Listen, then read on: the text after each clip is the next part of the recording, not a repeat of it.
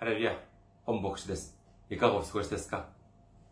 私は現在、日本群馬県にあります、伊香保中央教会に仕えております。教会のホームページ申し上げます。教会のホームページは、日本語版は japan.ikahochurch.com です。japan.ikahochurch.com こちらの方にいらっしゃいますと、教会に関するご案内、そして日曜礼拝の時のメッセージをお聞きになることができます。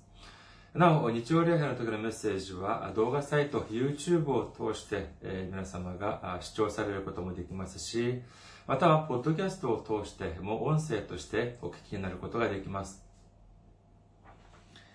次に、メールアドレスです。メールアドレス、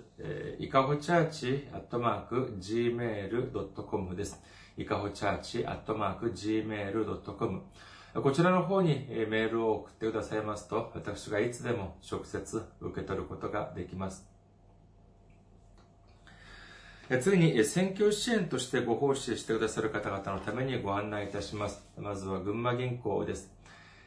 日本にある銀行、群馬銀行です。支店番号190、口座番号は1992256となっております。群馬銀行支店番号190、口座番号は1992256です。次に、韓国にいらっしゃる方々のためにご案内いたします。これは韓国にある銀行です。KB 国民銀行です。口座番号は079-21-0736-251です。KB 国民銀行079-21-0736-251となっております。私どもの教会はまだ財政的に自立した状態ではありません。皆様のお祈りと宣教支援によって支えられております。皆様のたくさんのお祈り、ご奉仕、ご関心、ご参加、お待ちしております。先週も宣教支援としてご奉仕してくださった方々がいらっしゃいました。えー、ソン・チャニョンさん、えー、ノ・ギョンジンさん、キム・ジェウォンさん、キム・ギュシクさん、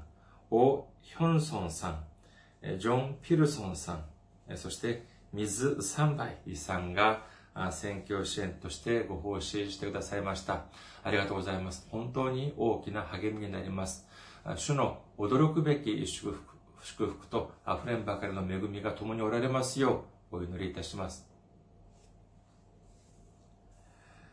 今日の御言葉を見てみます。今日の御言葉は、ローマ人への手紙1章3節の中盤から4節までの御言葉です。ローマ人への手紙1章3節の中盤から4節まで。ですお読みいたします。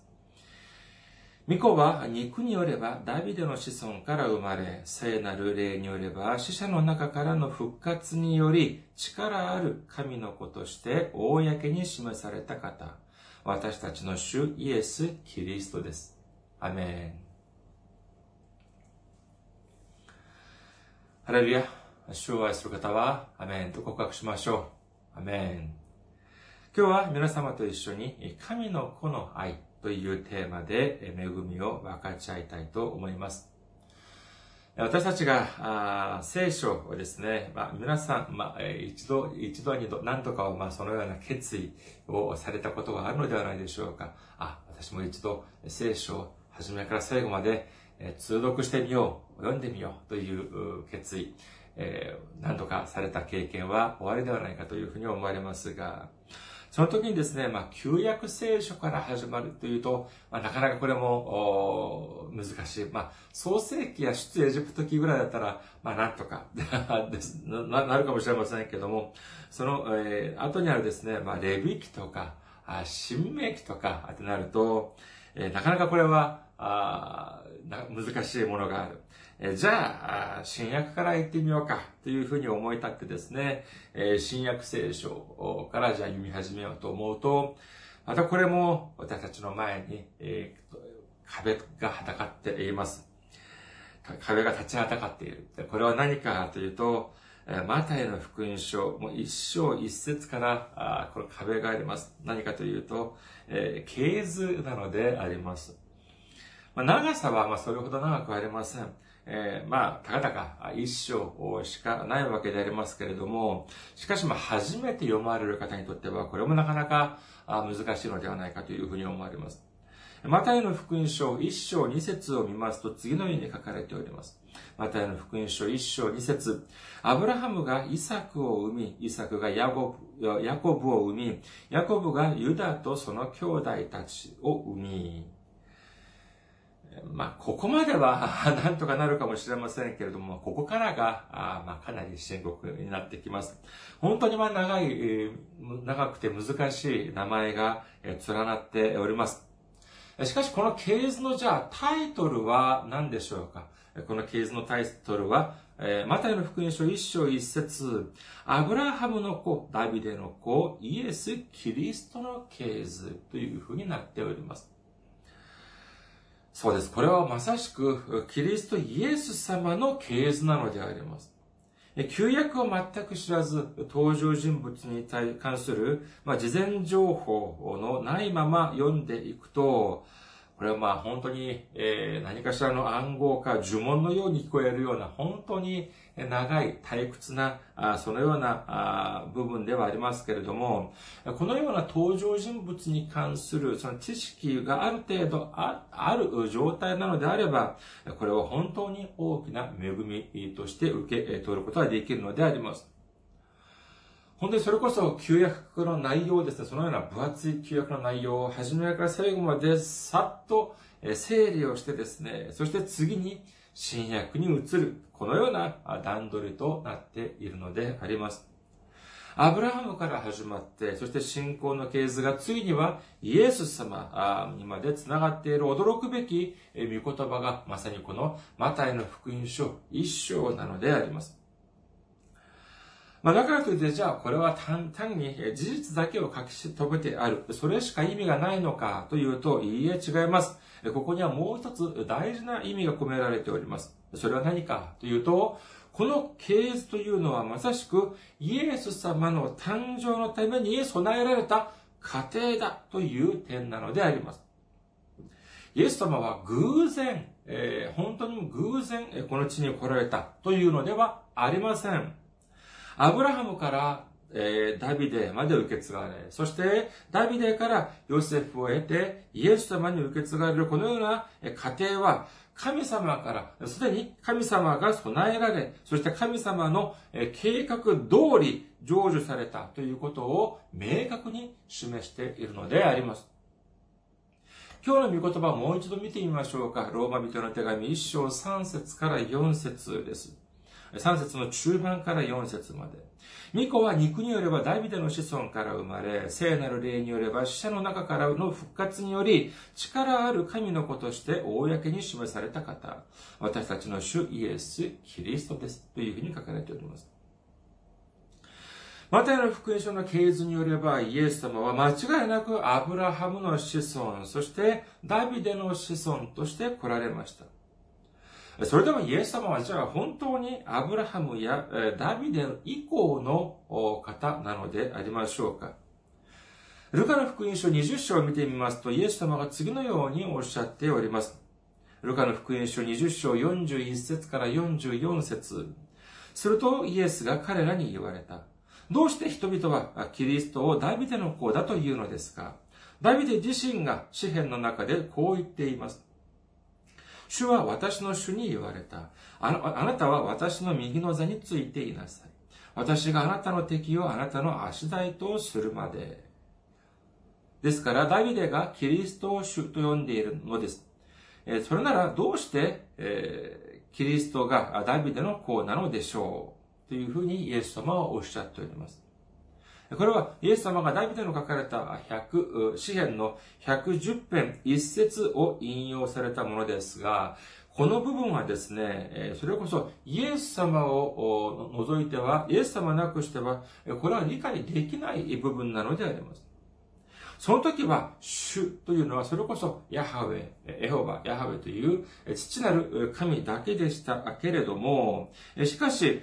ここには何と書いてるのかというと、えー、主は私の主に言われたというふうに書かれております。つまり、ここに登場する私の主というのがイエス様であるというふうにおっしゃっているのであります。ダビデが詩篇にこのようにイエス様について書かれている、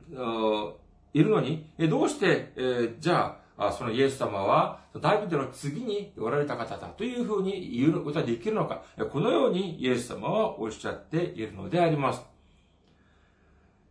それでは、それだけではありません。ヨハネの福音書8章によると、イエス様は次のようにおっしゃっております。ヨハネの福音書8章56節から59節あなた方の父アブラハムは私私の日を見るようになることを大いに喜んでいました。そしてそれを見て喜んだのです。そこでユダヤ人たちはイエスに向かって言った。あなたはまだ50歳になっていないのにアブラハムを見たのかイエスは彼らに言われた。誠に誠にあなた方に言います。アブラハムが生まれる前から私はある、なのです。すると彼らはイエスに投げつけようとして石を取った。しかしイエスは身を隠して宮から出て行かれた。イエス様がおっしゃるには、イエス様ご自身はダビデだけでなく、それよりもっと前の、ずっと前のアブラハムも私を見て喜んだというふうにおっしゃっているのであります。そして、アブラハムの前にも、アブラハムが生まれる前からイエス様はおられたというふうにおっしゃっているのであります。こういうふうになるとですね、この系図というのがなかなか妙になってきます。つまり、このマタイの福音書に書かれている系図というのは、あくまでイエス様がこの地に来られる準備段階を記録したものである。それ、えー、ある、ある、準備段階を記録したものであるということだけであり、それ以前にじゃあイエス様がおられなかったというのではありません。さあ、それではですね、イエス様はアブラハム以前にもおられたというふうにおっしゃっております。それでは、じゃあ、いつからイエス様はおられたのでありましょうか？これは何度も私が申し上げてきた点でありますけれども、イエス様は聖書のどこに一番初めに登場されるでしょうか？えー、ある方の、まあ、これは韓国の方なんですけども、ある方の、そのメッセージを私が聞きましたけれども、その方曰くですね、イエス様は創世記一章三節に初めて登場するというふうに主張していました。創世記一章三節を見てみましょうか。神は仰せられた光あれ、すると光があった。まあ、その人が曰く、その方曰くですね、ここに登場する光というのが、光というのは、私たちがすでに知っている光、このような、単にその光というのではなく、これは光として来られたイエス様を指しているというのであります。まあ、これを聞いているたくさんの方々は、まあ、アメンとしてですね、まあ、答えたわけでありますけれども、まあ、そまあ、確かに、ヨハネの福音書12章には次のように書かれております。ヨハネの福音書で、ヨハネの福音書12章でイエス様は次のようにおっしゃっておりました。ヨハネの福音書12章46節私は光として世に来ました。私を信じる者が誰も闇の中に留まることのないようにするためです。しかし、だからといって、創世記一章三節に出てくる光をイエス様だというふうに言うのであれば、これはどういうふうになってしまうのかというと、創世記一章三節で、神様は天地を創造される過程の中で、第一に光を作られることになります。じゃあ、この光がイエス様であるというのであれば、イエス様は私たちと同じ神様によって作られた被造物ということになってしまうのであります。しかしそれは本当でしょうか？いいえ違います。それは本当ではありません。それは明らかに誤った主張なのであります。ヨハネの福音書1章2節から3節を見てみると、イエス様についてついて次のように書かれております。ヨハネの福音書1章2節から3節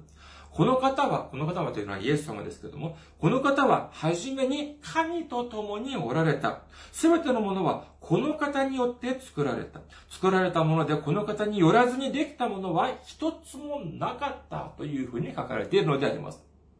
そうです。イエス様は神様によって作られた私たちのような被造物ではなく、イエス様もやはりこの世界すべてを創造された神様なのであります。それでは、イエス様は聖書の中のどこに一番初めに登場されるでしょうか？それは創世記一章一節を見ています。創世記一章一節。はじめに神が天と地を創造されたというふうに書かれております。そうです。まさしく神様が天と地を創造され始めた、この創世記一章一節からイエス様は登場するということを信じる皆様であらんことをお祈りいたします。これはまあ少し歌になりますけれどもですね、私は長い間ですね、この創世記一章一節と一章二節のこの順序がなかなか少し不自然ではないかというふうに思ってきました。さあ、創世記一章一節から三節までの間で、一節と二節の順序を変えてみるとどうなるでしょうか？創世記一章二節、一節、三節という順で見てみたいと思います。創世記一章二節、一節、三節。地は暴漠として何もなく闇が大水の面の上にあり、神の霊がその水の面を動いていた。はじめに神が天と地を創造された。神は仰せられた。光あれ。すると光があった。さあ、はじめに、それこそ暴漠として何にもない、そのような状態。そのような状態から、まさしく神様が天と地を創造され、そして初めて光を作られた。このような流れ、形式上を見てみると、このよう、こっちの方がもっと、自然ではないかというふうに思われたのであります。にもかかわらず、神様はあえてあえて一番初めに、は、初めに神が天と地を創造された。これを第一節に置かれたのであります。ここには明らかな神様の意図があったというふうに思われます。それは何かというと、まさしく聖書の一番初めにイエス様を入れようとしたからではないかという、このような神様の緻密な意図が背景にあるというふうに思われるのであります。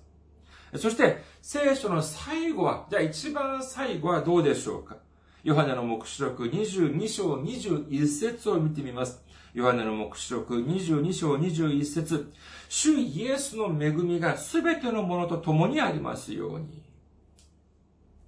さあ、こういう風になるとどうなるのかというと、聖書は初めからイエス様から始まって、そして最後にもイエス様で終わる完全なるイエス様の本であるということであるということを信じる皆様であることをお祈りいたします。今日の本文であるローマ人の手紙1章3節から4節をもう一度見てみましょうか。ローマ人の手紙1章3節から4節3節の中盤から4節です。巫女は肉によればダビデの子孫から生まれ、聖なる霊によれば死者の中からの復活により力ある神の子として公に示された方。私たちの主イエス・キリストです。これは明らかな、対比明らかな比較を通してですね、私たちにメッセージを届けていてくれています。つまり、肉的には、肉的にはアブラム、アブラハムの子孫、そしてダビデの子孫としてこの世に来られましたけれども、霊的にはどうかというと、それは死者の中から復活された力ある神の子として公に示されたキリストであるというふうに聖書には書かれているのであります。さあ、イエス様が私たちの、私たちの身代わりとなって、そして私たちの罪をすべて背負われて、え無知で打たれ、そして、え茨の冠もかぶり、そしてもう全身が血まみれとなったままでですね、十字架にかけられて死なれました。そしてどうななりましたか？そうです。イエス様はすでに何度もおっしゃっていたように、3日目に復活されたのであります。この復活、この蘇りというのが、まさしくポイントなのであります。単に十字架の上で、十字架上で亡くなられたというので終わってしまったのであれば、えー、じゃあイエス様のこの穴が、えその、えー、穴が、えー、あの、その、身代わりとなった、あその、抗いのその、えー、働きというのは、これはどうなったのでしょうか？これは何パーセント成就されたのでありましょうか？あがないです。すみません。あがないです。このイエス様のあがないの働き、もしイエス様が十字架の上で死なれただけなのであれば、それで全てが終わったのであれば、このイエス様の穴がいのこの働きは何パーセント成就されたということになるでしょうか ?50% でしょうか ?30% でしょうか？いいえ、違います。それは0%なのであります。単にイエス様が十字架の上で亡くなられたので終わってしまったのであれば、私たちの罪は何一つ解決されないのであります。これは例えばこのようなことでしょう。電車に乗るときにですね、まあ、お金を払って切符を買いました。そして改札にですね、まあ、このようにまタッチをするとか、えー、切符を入れるとかあということをします。まあ、言ってみれば、ここまでが十字架なのです。それでは、これでじゃあみんな終わったのでしょうか？いいえ、違います。何が残っているのかというと、そうです。ゲートが開かなければなりません。いくらお金を払って切符を買って、そしてその切符を改札に入れたとしても、ゲートが開かないのであれば、何の意味もないのであります。このようにですね、イエス様がいくら鞭に打たれ、いくら苦しみを受け、そして十字架にかけられたとしても、復活がないのであれば、それは救いに至るゲートというのは開かなかったのと同じだということなのであります。イエス様は私たちの罪をすべて背負われて死なれました。しかし、それだけでは罪が解決しません。それでは、じゃあ、それ以上何が残っているのかというと、許しなのであります。許しが残っています。イエス様がその、それほど苦しみを受け、十字架で死なれました。これによって私たちの罪が十分に、じゃ、あ解決されたということが認められなければなりません。それでは誰が認めるかの、認めるのかというと、そうです。私たちの罪が全て解決されたのかどうかというのは、父なる神様のご判断なのであります。よし、私たちの、私のこの一人子によって、私の一人子が苦難を受け、苦しみを受けることによって、その名を、その名前を信じるすべてのものの、え罪が解決された。すべてのものの罪が許された。このような証拠が何かというと、そうです。そのような証拠、そのような証というのがまさしく復活、蘇りなのであります。キリスト教のにおいて最大の祝いの日というのは、むしろクリスマスよりも復活祭、イースターであるというのが、まさしくこのような意味があるからであります。そして、この力によって、その、イエス様が蘇られたというの、神様の一人子として認められたというのはですね、これは神様の力によってイエス様があの、イエス様が神様の子であるというふうに、公に示されたというふうに理解しなければなりません。だからこそイエス、聖書には次のように書かれております。第一コリント人の手紙6章14節神は主を蘇らせましたが、その道からによって私たちも蘇らせてくださいます。イエス様は自らの力、自らの働きで蘇られたのではなく、父なる神様が蘇らせたというふうに聖書には書かれているのであります。これは当然のことでありましょう。許すかどうか、解決されたというのを認めるかどうかというのは、そして、この十字架に、十字架を通したこの捧げ物というのを認めるのかどうかというのは、これは、これを決める権限というのは、それこそ父なる神様のみが持っているのであります。そして結果的に最終的な決断、決定権を持っておられる神様がイエス様のこの十字架の捧げ物を受けて、そしてその名を信じる全ての人々の罪が許されたという意味で、イエス様の復活を許されたということを信じる皆様であらんことをお祈りいたします。イエス様は、イエス様は復活される前も神様の一人子であり、十字架にかけられる前も神様の一人子でありました。それより以前にも、ダビデ以前にもおられ、アブラハム以前にもおられ、そしてすべての、この天地、この世界すべてを創造された造物主であるということを信じる皆様であらんことをお祈りいたします。ここで、えー、今日の問題を見てみることにいたします。今日はですね、えー、今日も質問をさせていただきます。今日はですね、2問をちょっと連続して、えー、質問してみたいと思います。やはり、え、まあ、いつも常にですね、えーえー、普段からどれほどの聖書について、えー、知識を持っているのか、一度点検、チェックしてみてください。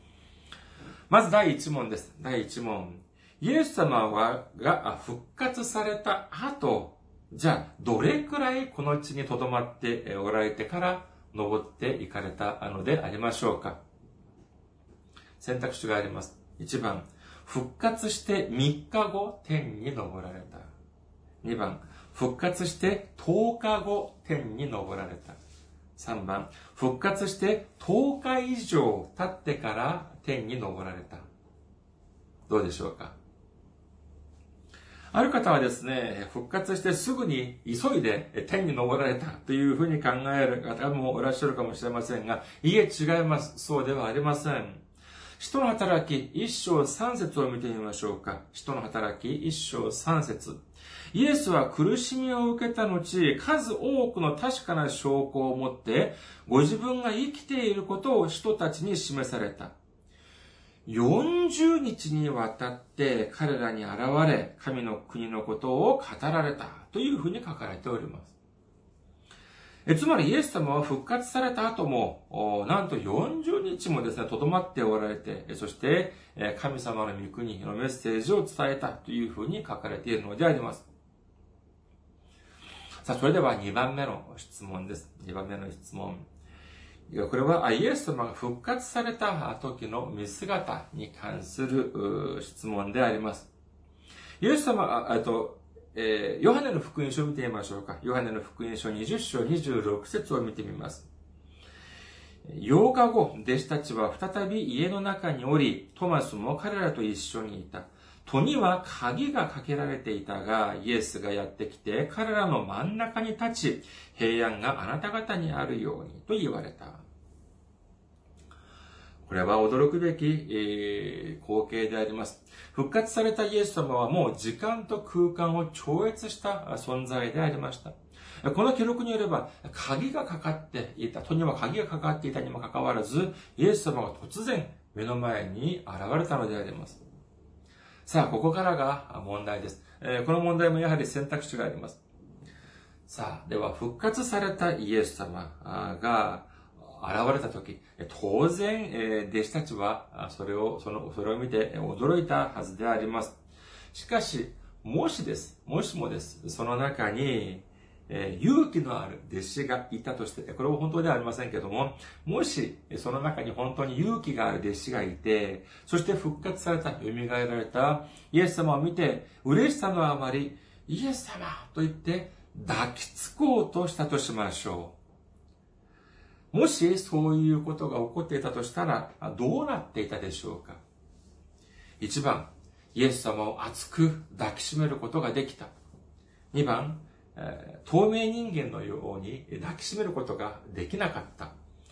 が、あれ？っていうように抱きしめることができなかった。どうでしょうか？これ、復活された後のイエス様です。えー、これについてですね、私も、まあ、その、これについて、まあ、信仰生活を長くされた方、ああるいは、口語訳の聖書、日本語の版、日本語版の場合は、口語訳の聖書を使っていた方の場合は、あどうこの、えー部分が少し頭の中に残っておられるのではないかというふうに思われます。口語訳を見ていますとですね、ヨハネの福音書20章16節から17節には次のように書かれております。ヨハネの福音書20章16節から17節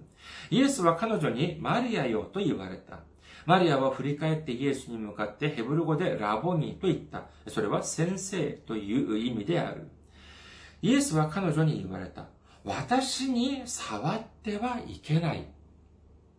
私はまだ父の身元に登っていないのだから、ただ私の兄弟たちのところに行って、私は私の父、またあなた方の父であって、私の神、またあなた方の神であられる、身元へ登って、身元へ登っていくと彼らに伝えなさい。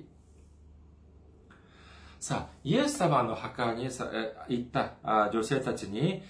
その復活されたイエス様が現れました。そして、えマリアはですね、ラボニーと言いましたけども、これはまあ、ラピという、と先生という意味の、その最高の、まあ、その継承でありますけれども、まあ、便宜上、まあ、先生というふうに言いましょう。え先生というふうに言ったらですね、えこのイエス様は何ておっしゃったのかというと、私に触ってはいけないというふうにおっしゃったというふうに書かれているのであります。これ皆さん聞いたことがある方もいらっしゃるのではないかというふうに思われます。です。これは韓国もですね、昔の聖書はこのように書いておりました。触ってはいけないというふうに書かれておりました。えですからですね、えー、なんかこの、これがまあ頭の中に入っていたものですから、あ頭の中に入っていたものですから、え何かしらその復活されたイエス様は霊的な存在であるから、あるから、まあ、触ってはいけないのか、いけないのか、というふうに思ったかもしれませんが、これは今お読みしたのは、口語訳の聖書であります。では、今私たちが読んでいる、まあ私は新海訳2017番を参考にしておりますけれども、この新海訳2017番にはどうなっているのかを見てみます。新海訳2017のヨハネの福音書20章17節です。イエスは彼女に言われた。私にすがりついてはいけません。というふうに書かれています。ですから、イエス様がおっしゃったのは単に触っては、体にタッチしてはいけないというのではなく、まあ、あなたが嬉しがる気持ちは察するけれども、私は行かなければならないところ、やらなければならないことがまだたくさん残っているから、私をここに留めようとしてはいけませんというふうにおっしゃっているのであります。しかしだからといって、この説、この部分だけでイエス様に抱きつくことができたというふうには言い切れないでしょう。まあ、じゃあ簡単に皆さん考えてですね、私たちが相手に抱きつこうとする、ハグをしようとするのであれば、何が必要でありましょうかまあもちろん、あの、事前の同意は必要でしょう。特に異性の間であるのであれば、それはもちろん事前の同意というのは当然必ずなければなりません。場合によってはですね、異性の場合は相手ではなく、第三者の同意も必要だったりするかもしれませんけれども、まあ、勝手にね、異性を抱きついたりしたら、これは大変なことになってしまいます。特にコロナがですね、このように今、はびこっている状態であれば、まあ、いろいろと深刻な問題が起きる場合もありますけれども、いや、そそのような、あの、複雑な、その、え込み入ったそういうことを申し上げるのではなくて、まあ、基本的にシンプルに考えて、私たちが相手をハグすることができるためには何が必要かというと、この肉体が必要になってくるのであります。じゃこの肉体というのは何かというと、それこそまあ肉と骨でありましょう。それでは、復活されたイエス様には、もし復活されたイエス様に肉と骨があったのであれば、私たちは抱きつくことはできます。ハグすることができるのでありますが、しかし、復活された、蘇ったイエス様に、このような肉と骨がないのであれば、これはハグはできません。選択肢を変えてみましょうか。1番、復活されたイエス様には肉と骨があった。2番、復活されたイエス様には肉と骨がなかった。皆さん、どうでしょうか？これについて疑問を持っている方にイエス様はこのようにおっしゃっております。ルカの福音書24章38から39。そこでイエスは言われた。なぜ取り乱しているのですか？どうして心に疑いを抱くのですか？私の手や私の足を見なさい。まさしく私です。私に触ってよく見なさい。幽霊なら肉や骨はありません。見てわかるように私にはあります。というふうにイエス様はおっしゃっております。イエス様は復活した後も私たちと同じように肉もあり、骨もあるという状態で、えー、来られました。そしてそのような姿と同じ姿で登っていかれたのであります。イエス様が天に登られた時、それを見守っていた弟子たちに天の使いが何て言っているでしょうか使徒の働き一章十一節そしてこう言った。ガリラヤの人たち、どうして天を見上げて立っているのですか？あなた方を離れて天に上げられたこのイエスは、天に登っていくのをあなた方が見たのと同じありさまで、またおいでになります。そうです。イエス様が2000年も前に天に登っていかれた姿、その姿、その姿、そのまま将来、また来られるということを信じる皆様であらんことをお祈りいたします。聖書によると、まあ、過去に肉と骨を持ったこのような肉し、生身の肉体を持ったまま天に登っていった人はイエス様以前に二人がいました。一人はエノクともう一人はエリアでありました。創世記5章24節エノクは神と共に歩んだ。神が彼を取られたので彼はいなくなった。第二列王記2章11節こうして彼らが名を進みながら、彼らというのはエリアとエリシャを指しますけれども、こうして彼らが名を進みながら話していると、なんと火の戦車と火の馬が現れ、この二人の間を分け隔て、エリアは竜巻に乗って天へ登っていった。もう驚くべき光景であります。この二人、エノクと、そしてエリアというのは、もう驚くべき預言者であり、信仰の人であり、そして神様の偉大な大きな愛を受けた人たちだというふうに言えます。どれほど大きな愛を受けたのかというと、死も死ぬこともなしに神様がそのまま連れて行かれたというのでありますから、もう素晴らしい愛を受けていたというふうに言えます。しかし、だからといって、いくら私たちがエノクやエリアを信じてみたところで、私たちの罪は何一つ解決しません。どうしてかというと、私たちの罪を解決してくださる方は、ただ一人、神様の一人をイエス様だけなのであります。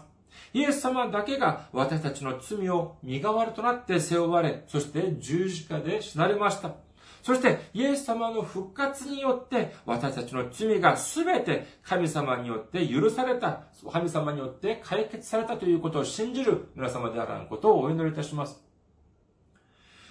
イエス様は、この地が創造される前から神様の一人子であられました。しかし、十字架での死、そして復活によって、もう誰も否定することができない神様の独り言として、公に明かされたということを信じる皆様であらんことをお祈りいたします。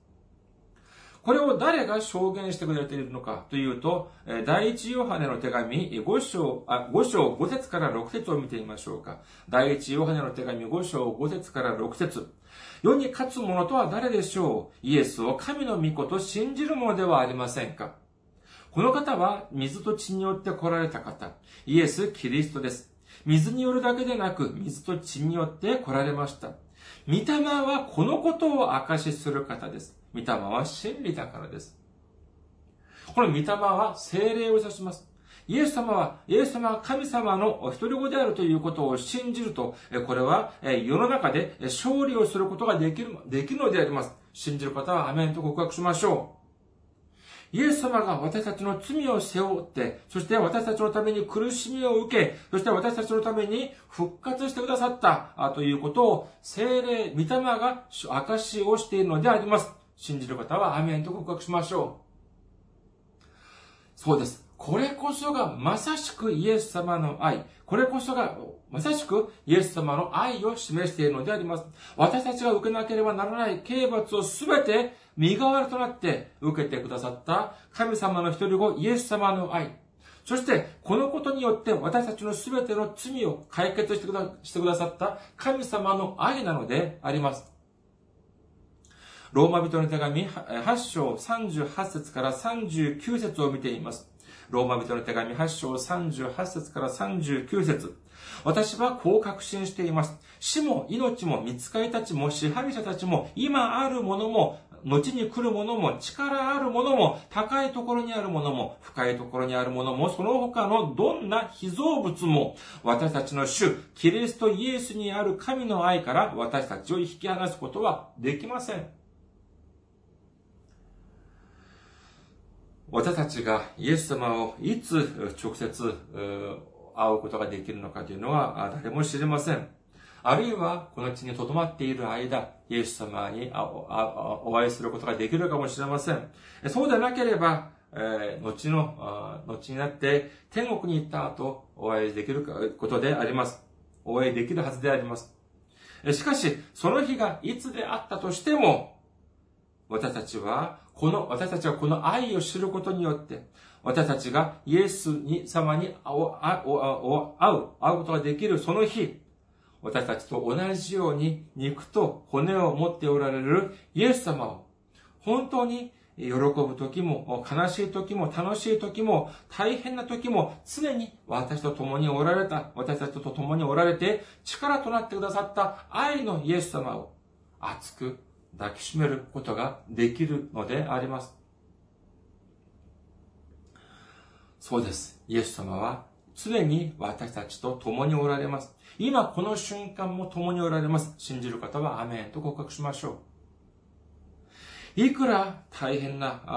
いくら苦痛が迫ってきても、いくら大変なことが起こったとしても、いくら誰一人助けてくれないとしても、私たちの主イエス様が、神様の一人子であるイエス様が常に私たちと共におられます。私たちを助けてくださいます。私たちの力となってくださいます。信じる方はアメンと告白しま、告白しましょう。私たちのために無知に打たれ、血を流してくださり、そして十字架にかけられることによって、私たちのすべての罪を解決してくださったイエス様に感謝を捧げ、イエス様を愛し、一日一日、主と共に歩み、勝利をする皆様であらんことをお祈りいたします。ありがとうございます。また来週お会いしましょう。